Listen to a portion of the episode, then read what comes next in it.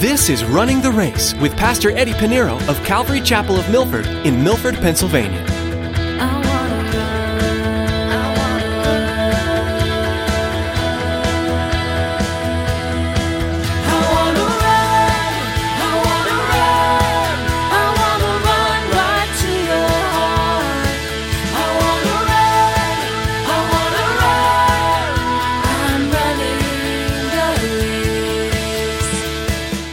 Body as a living sacrifice, holy and acceptable to God. To be holy, meaning to be set apart, set apart from the world.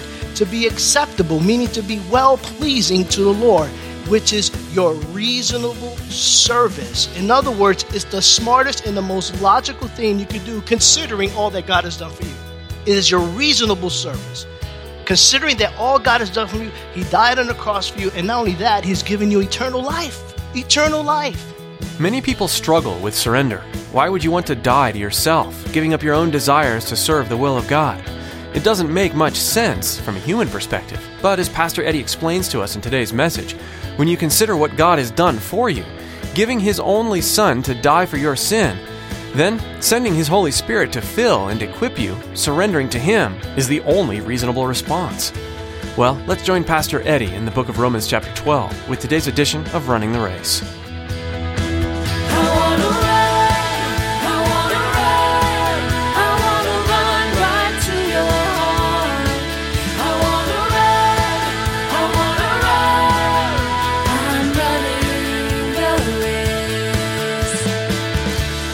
Romans chapter 12, verse 3. We'll read from verse 3 to verse 8. Paul writes, For I say, through the grace given to me, to everyone who is among you, do not think of himself more highly than he ought to think, but to think soberly as God has dealt to each one a measure of faith. For as we have many members in one body, but all the members do not have the same function. So we, being many, are one body in Christ, and individually, individually members of one another, having then gifts differing according to the grace that is given to us, let us use them in prophecy, let us prophesy in portion to our faith. Or ministry, let us use it in our ministering. He who teaches in teaching, he who exhorts in exhortation, he who gives with liberty, he who leads with diligence, he who shows mercy with cheerfulness. And we'll just pause there. That's our passage for this morning. Now, Paul will apply all the doctrinal teachings that he's given us in the first 11 chapters into the practical. Because we've been justified by faith, we now apply the practical teachings that he's going to give us from chapters 12 to 16, and we need to apply this to our daily lives. And so, what, what Paul is saying, now that you know all these things doctrinally, here's the practical side of Christian living. And so, let's look at verse 1. He says, I beseech you, therefore, brethren, therefore, he's referring to the first 11 chapters. I beseech you, therefore, brethren, by the mercies of God, uh, in other words, in view of the fact that God has been merciful to us, and so here, we now begin to practice the practical things in service that you present your bodies a living sacrifice. And that is to offer up our lives completely to God. When we surrender our lives to God, to Lord, I surrender it all to you. My whole life, I surrendered it to you. And so we're to offer up our lives completely to God, just as, just as Christ has completely offered up his life for us. And he's done that for us at the cross. And so to offer up our life is to offer up our total person, your, your, your physical body, your mind, your will, all to him. And you can't offer up your life to God and then dictate and how you want to live your life. And how often we do that. Well, you know, you have the liberty, you have the freedom. Uh, but, you know, if I surrender my life, Lord, this is my life, I surrender it to you. What is your will for my life? I can't dictate, Lord, I want to do this. Uh, let me live my life and then we'll get to what you want to do. Surrendering your life to God, because if that be the case, then you are not a living sacrifice. You're one of those sacrifices that like to crawl off the altar of God. Surrendering your life completely to Him is surrendering all. And he says that you present your body as a living sacrifice, holy and acceptable to God. To be holy, meaning to be set apart, set apart from the world. To be acceptable, meaning to be well pleasing to the Lord, which is your reasonable service. In other words, it's the smartest and the most logical thing you could do, considering all that God has done for you. It is your reasonable service. Considering that all God has done for you, He died on the cross for you, and not only that, He's given you eternal life. Eternal life. And so, he goes on in verse 2, he says, Do not be conformed to this world, but be transformed by the renewing of your mind. And that is not to be a conformers, but to be transformers. I'm not talking about those fictional characters of transform to be con- you know to not be conformed but transformed not to conform to the pattern of this world what does that mean uh, we cannot buy a car we cannot no it just means in the pattern of the world the world system in its morals. We can't imitate in the world sin. So that's the pattern of the world. We're to be conformers not transformers. And he said that you may prove what is that good and acceptable and perfect will of god. If you want to know God's good, acceptable, and perfect will of God for your life, you must first do His will. We have, uh, usually don't do topicals, but we did a little study on that God's will, because that's the common question what we ask. What is God's will for my life? Well, first, God's perfect will is for you to repent and come to the saving knowledge of Christ. But what is God's will now that you continue to walk? First, you must do His will. And we see that in the life of Christ. What did Jesus do? He, when he came here doing his earthly ministry, he said, Not my will, but your will be done. That was his prayer to the Father in the Garden of Gethsemane, knowing that just about hours he would be arrested and crucified. He said, I'm not here to testify of myself, I'm here to testify of the Father. Not only was his own personal prayer to, to the Father that it was his will, not my will, he also taught us how to pray. He said, Thy kingdom come, thy will be done on earth as it is in heaven. So if you want to know the perfect will for your life, Die to your desires, die to your will, surrender it to God, do His will first, and then you'll find your will. And so that brings us to our next passage this morning, verses three to uh, verses three to eight. Paul is going to address the issue regarding spiritual gifts and our place in the body of Christ. Spiritual gifts and our place in the body of Christ. Now, before we begin, I think it's uh, necessary to get rid of the elephant in the room. Because when we always think about spiritual gifts and the Holy Spirit and the gifts of the Holy Spirit, you know, we have, we have two extremes in, in the church today. Because there are many denominations in Christendom, um, and how they uh, view, how they teach, how they practice, and what their belief is concerning the gifts of the Holy Spirit, the works of the Holy Spirit, anything has to do with the Holy Spirit, there's two extremes. On one side, You'll have a group that say, Yes, Holy Spirit, Holy Spirit, Holy Ghost, Holy Ghost, Holy Ghost. I want the gifts. I want the spiritual gifts, you know, and they're all concerned about the gifts, and that's all they care about. They don't care about doctrine. They don't care about theology. They don't care about good, a sound doctrine of the scriptures. All they care is that I want to be blessed. Holy Ghost, Holy Ghost, Holy Ghost. And then they start getting into unbiblical practices, things that are not even listed in the Bible. And it becomes dangerous. You mentioned Holy Spirit, say, Yeah, I want to be filled in the Holy Spirit. I want to dance. I want to, I want to feel the goosebumps. They go as far uh, as teaching uh, a certain group that I was raised up in, and still today. As a matter of fact, I had someone question me about this a couple of weeks ago. They, they teach that, hey, if you don't speak in tongues, you're not saved. I was taught that. So anybody here speaks in tongues? You don't, okay, you're not does that really make sense? It's not even biblical. And that's the problem when we don't understand Scripture. And what happened is you have one extreme that they love everything about the Holy Spirit, Holy Ghost, Holy Spirit, Holy Spirit. But what did Jesus say when he was going to send the Helper, the Holy Spirit? In John chapter 15, verse 26, he says, But when the Helper comes, whom I shall send to you from the Father, the Spirit of truth who proceeds from the Father, he will testify of me the Holy Spirit will testify of Christ. And then in chapter 16 of John, he, he, he, he paraphrases, the same thing. He's going to testify of me. He's not going to testify of himself. When Jesus was here during his earthly ministry, what did he say? I'm not here to testify of myself, I'm here to testify of the Father. Now he's in heaven. Who's going to testify of Jesus? The Holy Spirit. And so if you get a church that's Holy Ghost, Holy Ghost, Holy Ghost, Holy Ghost, that's a dangerous church because it's all about Jesus.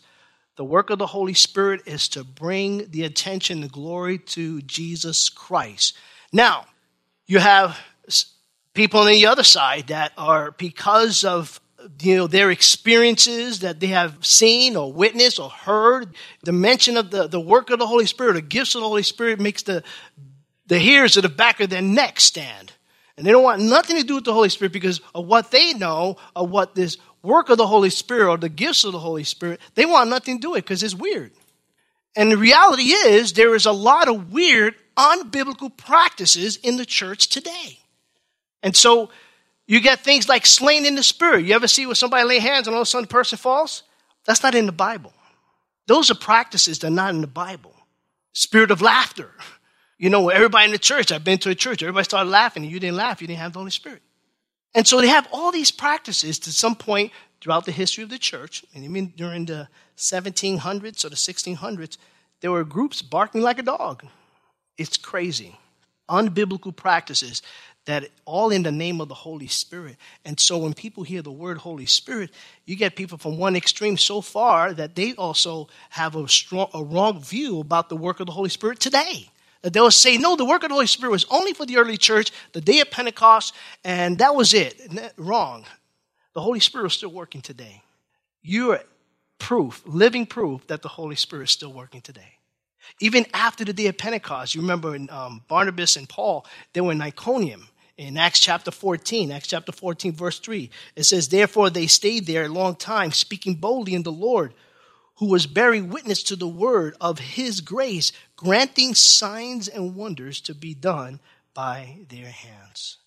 And God is still doing work. He's still healing people today. And people are sick in the hospital. They can't figure why all of a sudden I don't see the tumor anymore.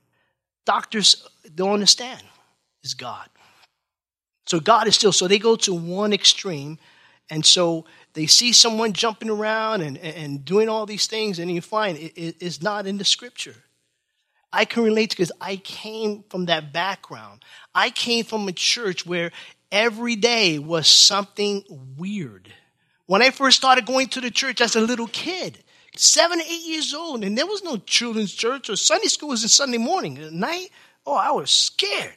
Because when I go to church, I see people dancing uncontrollably, knocking down chairs and people, and I say, I don't want to go to church, Daddy, please. I don't know what's going on.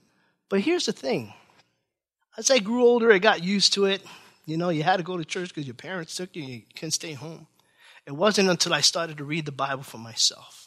Nowhere in Scripture have I found anyone in the Bible, nowhere from Genesis to Revelation, found anybody to do these things, to practice those things. We have four gospels Matthew, Mark, Luke, and John. We want to be like Christ, live like Christ. Anywhere in those four gospels, Matthew, Mark, Luke, and John, did you read? And the disciples formed a circle because Jesus was in the spirit. He was dancing uncontrollably. No. So you see, you don't even find the practice in the Bible, and that's as far as it went. And so we need to clear these things in the room. If it's not in the Bible and Jesus didn't do it, don't do it. You would think if it meant anything to God that He would include it somewhere in the Bible for you. But then it goes out of control. We're going to get to that because some people are so worried about the gifts, and most of the most common one is the speaking in tongues. And that's something that's like all over the place in the churches today. There's different views about it. Well, Paul says in 1 Corinthians chapter 14, verses 18 and 19, he says, I thank my God that I speak with tongues more than you all, yo all, he's from the South. Yet in the church, I would rather speak five words in my understanding that I may teach others also than 10,000 words in another tongue. And he goes on, you read Corinthians, you'll find out someone going to speak in tongues, there better be an interpreter. The tongues is not for the church. You know, it's not for, just for you. It's between you and the Lord if you want to speak in tongues. And I have people come to me and say, Why are you not speaking in tongues? Well, show me in scripture that it's okay to have it in every service. And if it is, if there is one, there better be an interpreter because it's not an interpreter, the person that's speaking in tongues. We're going to have to tell you to leave with love. Okay, so these are practices that are all over the church. So we need to get rid of this, this elephant out of the room because all these things, the things are done in the name of the Holy Spirit and say, oh, it's spiritual because people love to be spiritual. They love the goosebumps. And they're concerned about speaking in tongues on a Sunday, but meanwhile, that same tongue, they don't use it to glorify God from Monday to Saturday. They gossip, they lie, they speak negative about a brother and sister in Christ. Use your tongue to glorify God. Worry about that. And they're concerned about the gifts of the Holy Spirit, but they're also not concerned, you know, they, they disregard the fruit of the Spirit. And here's the fruit of the Spirit Galatians chapter 5, verses 22 to 23. This is the fruit of the Spirit. You want to be filled with the Holy Spirit? This is the evidence that you are filled with the Holy Spirit. Galatians chapter 5, verses 22 to 23, Paul writes, But the fruit of the Spirit is this love, joy, peace, long suffering, kindness, goodness, faithfulness, gentleness, self control. That last word, self control, proves that those that move in the flesh and practice things that are not biblical is out of control. If it's, I heard people say, well, I couldn't control myself, brother. I was in the spirit. I'm sorry I knocked you down, you know? I'm looking at here self control. The Holy Spirit cannot contradict itself, self control. And so, this is why this is so important for us to understand the work, the ministry of the Holy Spirit. Worry about the fruits of the Spirit rather than feeling goosebumps and doing some crazy things that are not biblical. Let's see what Paul has to say in our text this morning. Verse 3, let's look at verse 3. He writes, For I say, through the grace given to me, to everyone who is among you, not to think of himself more highly than he ought to think but to think soberly as God has dealt to each one a measure of faith. Paul never forgets the, everything that has happened in his life was all by the grace of God. He said, through the grace given to me. I've persecuted a church, but by the love and the grace of God, now my name is no longer Saul of Tarsus. My name is Paul the Apostle. And he does this humbly by saying, by the grace given to me. Now, the word grace here in the Greek is charis. Charis. Look down at verse 6, the first sentence. Having then gifts differing according to the grace. The word grace is charis. The word gifts in the Greek is charismata. All have this, they all come from the same root word, charis, charisma. We get the word charisma. Now, scripturally, there is charisma in that the Holy Spirit itself, the Holy Spirit Himself, moves with charisma. This is when the flesh comes in. Charismania, or I would say charismaniacs, is when we do things in the flesh. And that's the problem. When we include the flesh with the work of the Holy Spirit, it becomes dangerous. And you're freaking people out. You're not really telling, bringing people to the Lord, are you? You know, it was like a circus every time I went to church when I was a kid. And the reason why I say that because it's because a lot of people were hurt. A lot of people were hurt with this. You know, can you imagine? There were people that were told that you were not saved if you didn't speak in tongues or you didn't have the gift. And it was sad that some people would leave say, Well, I guess God doesn't love me because I did everything I could. I thought if I believed, which is all you need, right? and people just add religion and just put a burden on people where it just drives people away from the Lord rather than bring them to Christ. And that's why when it comes to these things, you know, I'm a little bit bold, only because I myself was hurt by that. And I saw a lot of people were hurt in the church growing up with that. Anyway, the gifts we see that it comes from the same root word gifts and gifts so we can look at these gifts that he's going to talk about uh, serving god with spiritual gifts as grace gifts these gifts that are given by God has been given to us freely and sovereignly by God and God alone. And they operate sovereignly by God. It has nothing to do with you. You see, each and every one of us has a gift. He said, For I say, through the grace given to me, to everyone who's among you, not to think of himself more highly than he ought to think, but think soberly.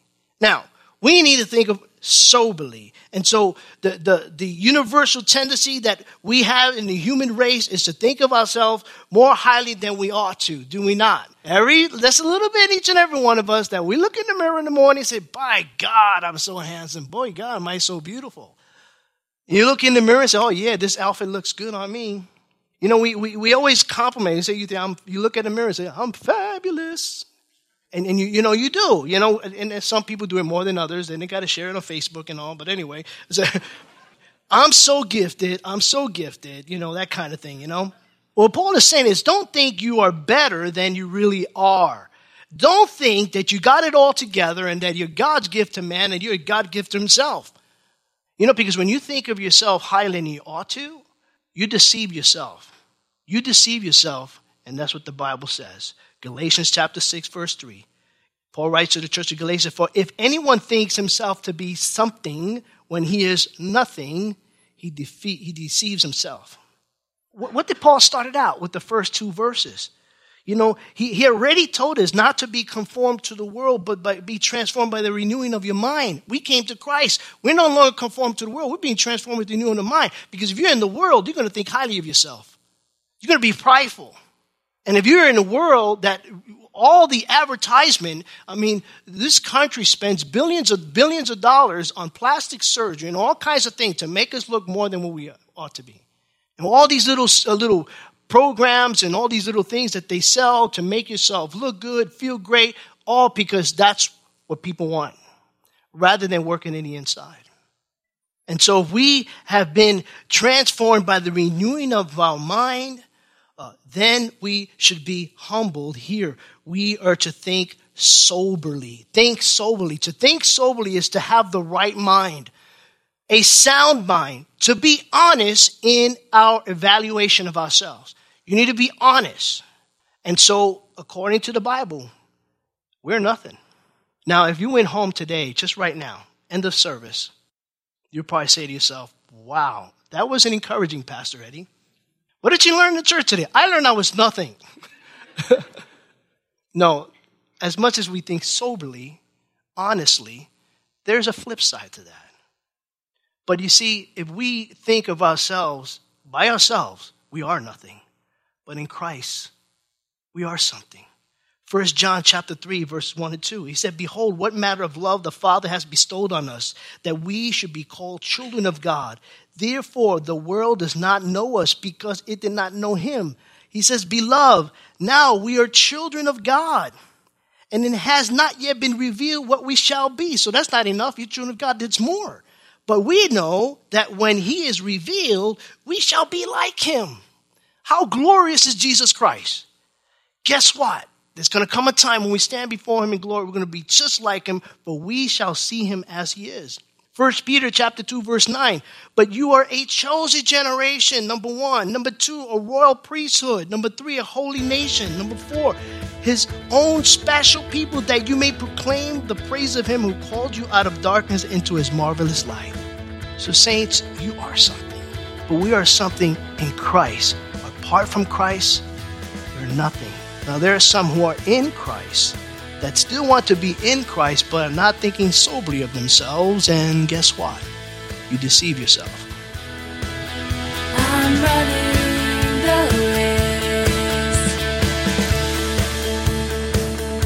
We're so glad you joined us today for Running the Race. Pastor Eddie Pinero has been walking through the book of Romans with us, teaching us the truth and values found in its pages. As we continue to learn along with the recipients of Paul's letter, we'll find that the gospel message is present and practical for everyday life. If you've been touched by today's teaching and would like to listen again, you can find it on runningtheraceradio.com. We also encourage you to subscribe to the Running the Race podcast. When you do, you'll have access to the latest teachings as soon as they're made available. You can also connect with us on social media, like our Facebook page to join the conversation and add some encouragement to your newsfeed. Before our time with you today comes to an end, we'd like to take a moment and tell you how you can partner with us here at Running the Race. With more, here's Tracy. We all know it's vitally important to support the local church, the place we call home. But it's also very important to support missionaries. Have you ever considered that running the race is missionary work? It is please prayerfully consider financially supporting Running the Race. Go to runningtheraceradio.com and click on the Give option in the main menu.